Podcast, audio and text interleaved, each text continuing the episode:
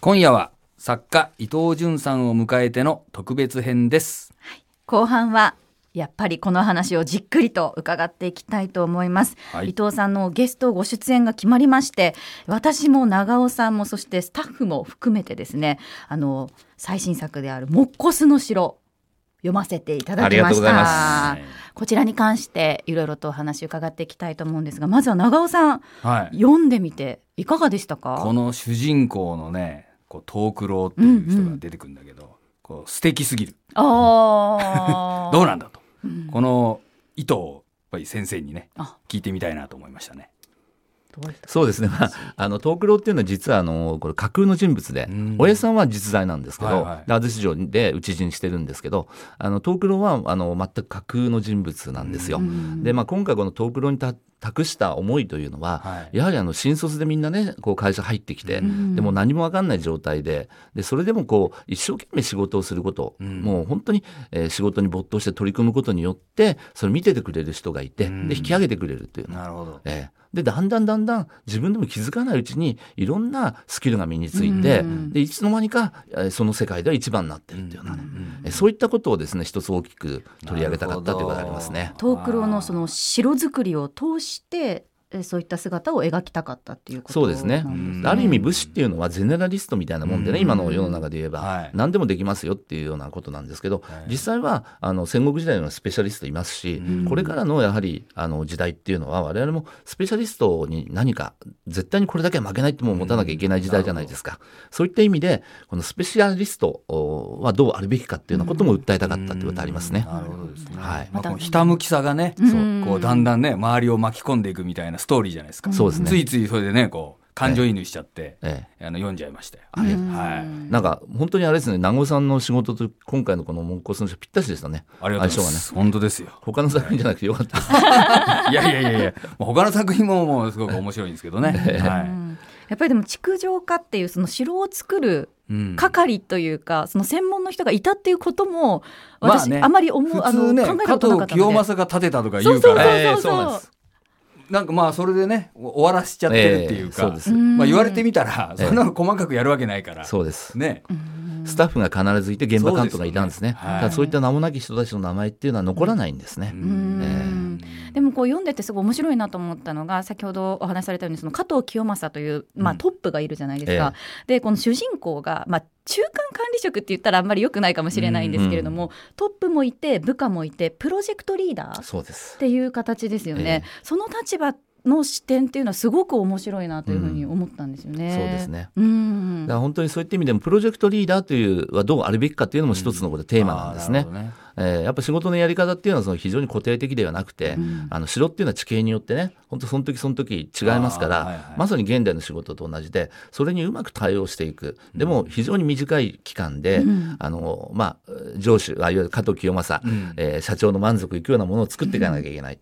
でそれはもう本当じあのかあのなんていうんですかねあの完全主義者だったら、はい。あのまあ非常にいやそれは無理ですようんってなるじゃないですか、うんえー例えば2年間で作る予定のものを8ヶ月で作るとかできないですよね。あれも。ひどい話だなって見てて思いましたけれども。ですよね、うん。それはやはり8ヶ月だったらこれだけのことができるということを企画書を作り直して、うん。それでその分それを一生懸命作り上げるというそれがこれからの時代重要な柔軟性だと思うんですね。うん。なるほどね。そういった話が本当にこう楽しみながら読めるあっという間に読んでしまったんですけれども、はい、なかなかその先ほどこうちょっとみんなで話してる時も話になったんですけど城の描写っていうのがすごく細かいなっていう。はい。ね。あの石垣の組み方なんていうのもねねええ いろんな手法があるんだなと思いながら、そうなんですねやはりあのこの辺りっていうのがついす少し前の時代だと、こんなに小説だから細かく書かなくていいじゃないかっていうえことを、まあ、編集も言うし自分もそう思ったんですけど、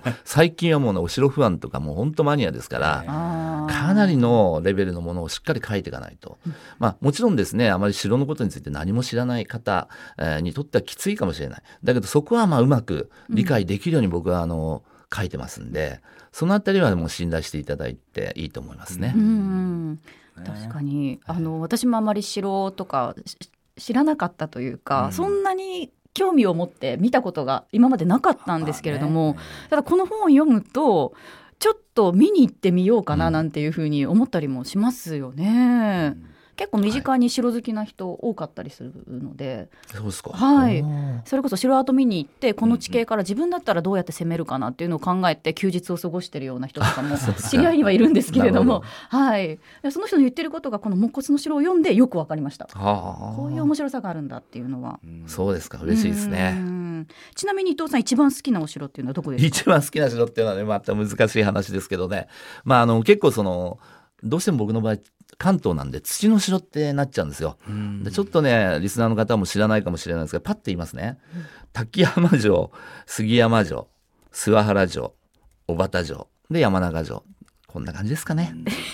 全然わかんなかったです知りませんね。さっきお話に出てき えたえその作家能が動き出したのはそのはい山中山中城ですよねこれ静岡県ですね。うんええその他全部じゃあ関東圏にあるお城なんですか？一応関東圏にある城をうん何度も回っていろいろ調べた城っていうのは好きなもんになっちゃうんで、はい。えーそういった土の城がねうん僕の場合好きですよね。うんあまあ、ここで本当だったら姫路城とか熊本城って言わなきゃいけないんですけど、あーえ姫路城とかね、わかりやすいですよね。わかりやすいですよねやすいです。えー白鷺城でしたっけ？まあ、もちろん天守のある城も素晴らしいんですけど、うんやっぱりまあ知られていないそういうまあ、えー埋もれてしまった古城っていうのをですね、うんあの城好きの方にはぜひ回ってもらいたいあということで今回はそういうちょっとマニアックな城を挙げさせていただきました。うん最後に一つだけちょっとはい勉強不足で申し訳ないんですけども、土の城ってええ他に何の城があるんですか？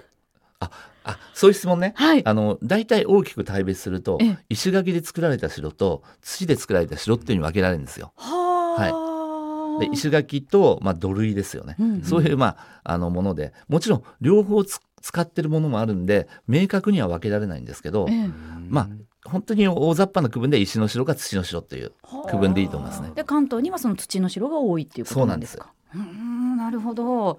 なんか後から後からすごい興味がどんどん湧いてきて 聞きたいことをたくさん出てくるんですけど長尾さんいかがですか？これちょっと伊藤さんに聞いておきたいことなんていうのは。まあ、やっぱりね、うん。この研究のこうスピードというか調査のスピードがね、うん。すごい速い気がするんですよ。どんどんやっておられるんで、まあ、そこら辺のこううん。情報処理のねコツみたいなのを教えていただくと。あ情報処理のコツですね。うんやはりあのーまあ、先ほども手順述べましたけど、うんあのできるだけ、まあ、データベースのようなものを Excel とかで作って、えービシッとこうなんていうか自分の情報に素早くたどり着けるようにしておくっていうことですね。それによって効率を上げていく。うんでやっぱ執筆僕みたいなエンタメ作家っていうのは大量生産しなきゃいけないんでそれでやはりあのいかに効率をえー上げるかという点に注力したそういう仕事の段取りとかそのデータベースとかえーそういったものを作るっていうことが大事ですね。なるほど。やっぱり作品を作るときにはなんかこう訴えたいテーマみたいなやっぱりさっきみたいにあったりするんですかね？僕の場合テーママを強く打ち出すようなうんえー作風ですね。はい。ちなみにえ今後どんな作品を書いてらっしゃるあ書く予定なのかあという。の今後ですね。はい。ーえーとまあえーこの12月にですね「あの北条五代」という作品をうん。出します。これ小田原北条氏の、えーまあ、五代の流れを書いた作品なんですね。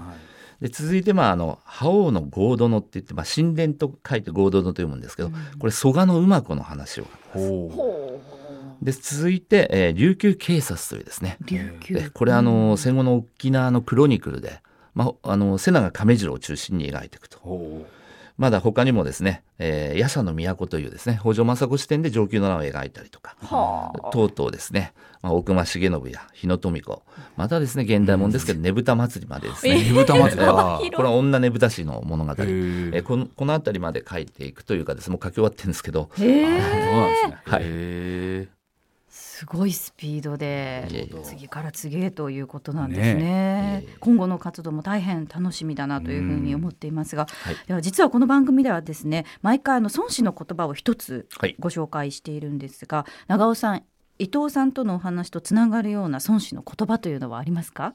はい。もうね城で行くしかないです。おお、じゃあズバリお願いします、はい。城兵は計りごとを打つその次は交わりを打つ。その次は兵を打つ。その下は城を攻む。城を攻むるの方はやむを得ざるがためなり。という教えがございましてはい。城攻めをね、うん。するのはね一番の下策なわけですよ。なるほダメなわけ。ぐらいやっぱり城っていうのはねやっぱり昔から非常に重要なねあの位置づけなんですよね。うん。このモッコスの城のあの帯にですね城は戦うためにあらず民を守るためにあるともうあるんですけども、はい、こういうねこの城のこう位置づけみたいなのをですね孫子も言っていたっていう。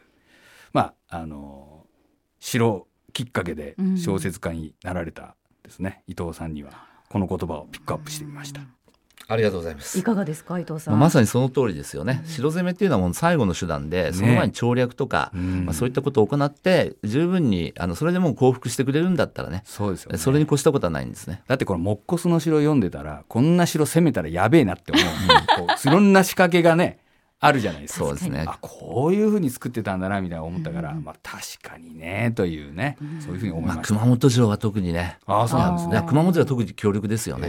ですから、あの、作ってからもう何百年経ってから、400年、はい、あ、300年ぐらい経ってから、うんうん、あの、西郷軍が攻めるじゃないですか。西南戦争で。落ちないんですからね。戦国時代の城が。なるほど。あれだけの火力があっても。いやそれを思うとねやっぱりすごいですよ熊本城は。そうですよね、その熊本城築城のお話でした。モッコスの城。ぜひ興味のある方読んでみてください。さあということで話はなかなか尽きないんですけれどもそろそろお時間となってしまいました、はい、今夜のゲストは作家の伊藤潤さんでした。ありがとうございました。ありがとうございました。ありがとうございました